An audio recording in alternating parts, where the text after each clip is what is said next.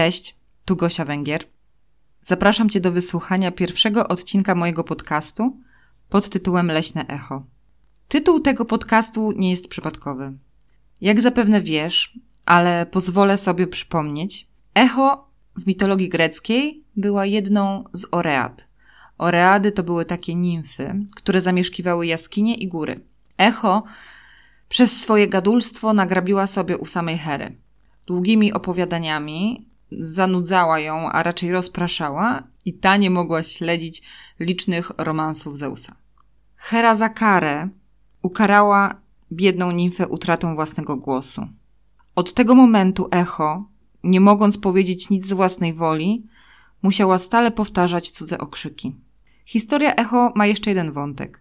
Ta biedna, już pozbawiona głosu nimfa zakochała się w narcyzie.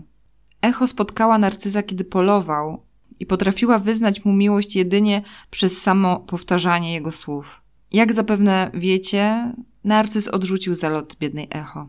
Zrozpaczona nimfa spędziła resztę życia w osamotnionych wąwozach. I tak powoli ginęła z miłości, do tego stopnia, że pozostał z niej tylko sam powtarzający cudze słowa głos. Od jakiegoś czasu, gdy myślę sobie o przyrodzie, o lesie, w którym spędzam każdą wolną chwilę, z rodziną czy też sama, to mam wrażenie, że natura też w pewnym stopniu jest pozbawiona swojego pradawnego, instynktownego, intuicyjnego głosu, który kiedyś, kiedyś, poprzez taką naturalną rzecz jak naszą ekologiczną podświadomość, potrafiliśmy usłyszeć i zrozumieć bezbłędnie. Nasi przodkowie, którzy tyle czasu spędzili w lasach, dla których las był schronieniem, miejscem, które karmiło, który był świątynią i w którym rosły święte drzewa, pod którymi ludzie spotykali się, obradowali, podejmowali najważniejsze decyzje. Miejsce, które pozwalało uchronić się przed niebezpieczeństwami, głównie w konarach drzew, gdzie ścigani na przykład przez dzikie zwierzęta ludzie znajdowali schronienie. Odnoszę takie wrażenie, że ten las, ta natura w dużej mierze utraciła swój własny głos. I to w jaki sposób już coraz większa grupa ludzi przypomina, jak ważny jest kontakt człowieka z naturą i relacja, jaką mamy z naturą, przez ten ich głos jest niczym to echo, które powtarza i przypomina, że jesteśmy związani w wiecznym kręgu życia i że jesteśmy jednością i że my ludzie należymy do tej natury, czy to nam się podoba, czy nie. Na szczęście jest tak, że nie jesteśmy w stanie się od niej uwolnić. Na szczęście jesteśmy nierozerwalną częścią ekosystemu. Jednak ta, która jest zawsze obok nas, odkąd tylko przybyliśmy na ten świat, przez ostatni wiek, e, głównie po rewolucji przemysłowej, jest przez nas coraz bardziej i bardziej mar marginalizowana i spychana albo wręcz starają się nam co niektórzy udowodnić, że my tej natury nie potrzebujemy. Chociażby przez to, że zamiast sadzić drzewa dookoła wielkich apartamentowców, wolimy wyłożyć kostką brukową całą dostępną przestrzeń. To, że ten podcast powstał, jest głównie zasługą książek, które ostatnio czytam.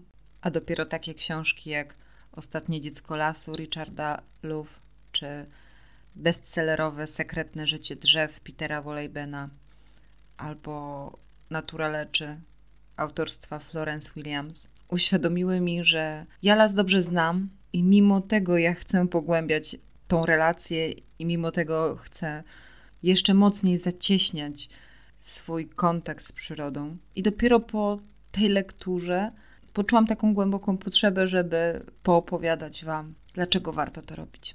Bo musicie wiedzieć, że ja do lasu właściwie chodziłam od zawsze. Chodziłam do lasu od zawsze głównie dlatego, że las miałam pod nosem. Wychowałam się w niewielkiej mazurskiej miejscowości, a ponieważ są to te Mazury, które określają co niektórzy mianem Mazur Zachodnich, e, w okolicach Ostrudy, Iławy, Jeziora, Jeziorak, to możliwe, że jeżeli kiedykolwiek byliście na przykład na jakiejś żeglarskiej wyprawie po kanale Ostrucko-Elbląskim, po jezioraku, to doskonale zdajecie sobie sprawy, sprawę, że tamte lasy są wciąż trochę nieokiełznane, dzikie, mimo tego, że y, prężnie działa tam gospodarka leśna i są właściwe dla danych miejscowości nadleśnictwa, to jednak te lasy posiadające, posiadające różne ścieżki dydaktyczne mają w sobie wciąż tę dzikość i to chyba głównie dzięki temu, że wciąż nie są zadeptywane przez całą masę przeróżnych turystów. Bo tak na dobrą sprawę, to tam zapuszczają się tylko ci, którzy albo te rejony znają, albo tacy, którzy trafiają tam przypadkiem.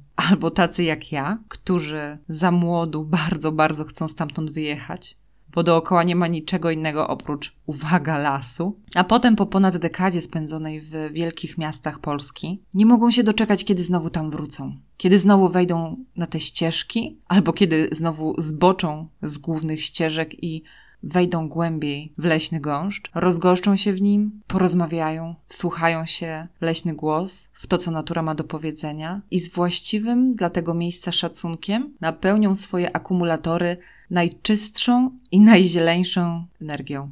Bycie w naturze i bycie blisko z naturą jest jednym z moich ulubionych zajęć. Robiłam to od dziecka, bo już jako siedmiolatka miałam domek w wielkich, rozłożystych bzach. Wspinałam się na drzewa, bujałam się na drzewach, chodziłam po łąkach, zbierałam grzyby, Jednym z moich ulubionych wakacyjnych zajęć było albo podróżowanie nad jezioro, które było umiejscowione w samym środku lasu, albo wspinanie się na dach starego garażu, z którego widok rozciągał się na mokradła, a szczególnie pod koniec sierpnia zbierały się na tych mokradłach żurawie i ich głośny klangor oznajmiał, że już niedługo wakacje się skończą. Pamiętam ten dźwięk jak dziś i pamiętam, jak bardzo on mnie relaksował. Wręcz usypiał mnie. Na szczęście słońce już chyliło się ku zachodowi, więc nie było takiej możliwości, abym, aby zrobiło mi wtedy krzywdę. Więc ja, taka otulona w ten dźwięk, w zapach często już skoszonego zboża, skoszonej trawy, chłonęłam to wszystko wszystkimi swoimi zmysłami. I od kiedy okazało się, że to nie jest tylko takie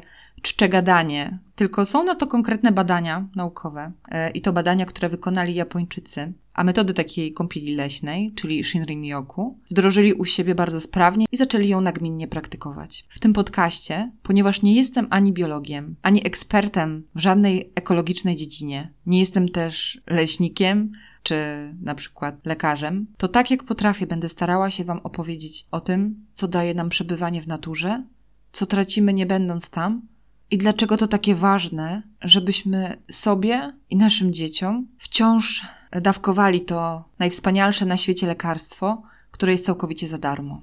Shinrin-yoku, te japońskie kąpiele leśne, o których wspomniałam wcześniej, będą jednym z głównych tematów tego podcastu. Chciałabym Wam o nich opowiedzieć i chciałabym Wam opowiedzieć o tych wszystkich wspaniałościach, które płyną z właśnie takiego, a nie innego wykorzystywania swojego czasu wśród przyrody. Możecie sobie pomyśleć, że ale o czym tutaj w ogóle rozmawiać? Przecież ja jeżdżę z moją rodziną co weekend na rowerze po lesie, zabieram dzieciaki do lasu, czy na przykład chodzimy do parku. To super, to naprawdę bardzo dobrze. Jednak dopóki badania będą wykazywały, że nasze dzieci potrafią wymienić więcej nazw Pokémonów niż gatunków roślin, dopóki stres będzie na liście WHO jako jedna z epidemii dzisiejszych czasów, dopóki będzie nam groziło coś takiego jak deficyt natury, co nie jest jeszcze zdefiniowaną jednostką chorobową, ale podobno trwają badania, żeby to w końcu zrobić, dopóki w miastach będą wycinane aleje starych drzew po to, aby postawić nowe centrum handlowe,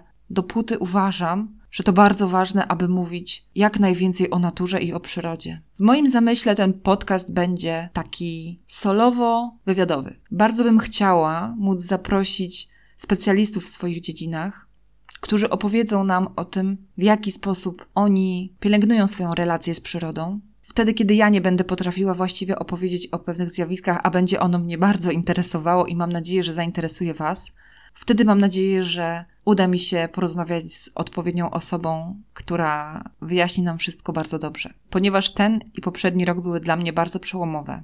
Głównie dlatego, że e, w zeszłym roku po raz pierwszy zostałam mamą. I również dlatego, że zdecydowałam się, że będę praktykowała tę japońską sztukę Shinrin-yoku nie tylko dla siebie, nie tylko wdrażając do niej techniki uważności, mindfulness, które poznaję i które trenuję od jakiegoś czasu, ale też będę chciała tę praktykę umocować w taki sposób, żeby zdobyć certyfikat i dzięki temu papierkowi móc również prowadzić takie kąpiele leśne dla wszystkich, bo Shinrin-yoku jest dla wszystkich. O tym dowiecie się w tym podcaście i o tym Wam jeszcze bardziej szczegółowo opowiem w dalszym ciągu, w dalszych odcinkach. Chciałabym też Wam trochę powiedzieć o tym, bo w trakcie jak będę opowiadać, to będziecie się dowiadywać, że Shinrin-yoku pochodzi z Japonii, że e, w różnych krajach Europy po swojemu również praktykujemy te kąpiele leśne i tę uważność w lesie, ale bardzo bym chciała, żebyśmy też cofnęli się mocno w przeszłość, do naszych korzeni, do czasów naszych pradawnych przodków i żebyśmy trochę pogrzebali w tej słowiańskości, żebyśmy się trochę dowiedzieli o tym, kto i co zamieszkiwał, zamieszkiwało pradawne lasy, w co wierzyli nasi przodkowie, dlaczego przyroda i kontakt z naturą był dla nich taki ważny i dlaczego i czego my powinniśmy się od nich uczyć. Dlatego, mimo że podcast nazywa się Leśne Echo, to to echo będzie się odbijało szeroko po wszystkich ścianach przyrodniczego audytorium. Bardzo bym chciała, żeby to, o czym wiedziały najtęższe głowy tego świata, takie jak Nikolaj Tesla, Albert Einstein, Ludwig van Beethoven, Oscar Wilde, Arystoteles, to. I żebyśmy, jeśli nie z wielkiej miłości do natury i przyrody, to ze zwykłego ludzkiego egoizmu, który każe nam dbać o nasze zdrowie, wrócili do tego przyrodniczego współegzystowania z innymi gatunkami żyjącymi na tej ziemi. Dlatego będzie mi bardzo miło, jeśli zostaniecie ze mną i będziecie śledzić to, o czym tutaj opowiadam, a na pierwszy ogień na pewno pójdą kąpiele leśne Shinrin-yoku, a potem obiecuję, że będzie tylko ciekawiej. Z całego serca zapraszam Was, abyście zaglądali tutaj do mnie i abyście wsłuchiwali się jak najczęściej i jak najwięcej w głosy leśnego echa. Do usłyszenia.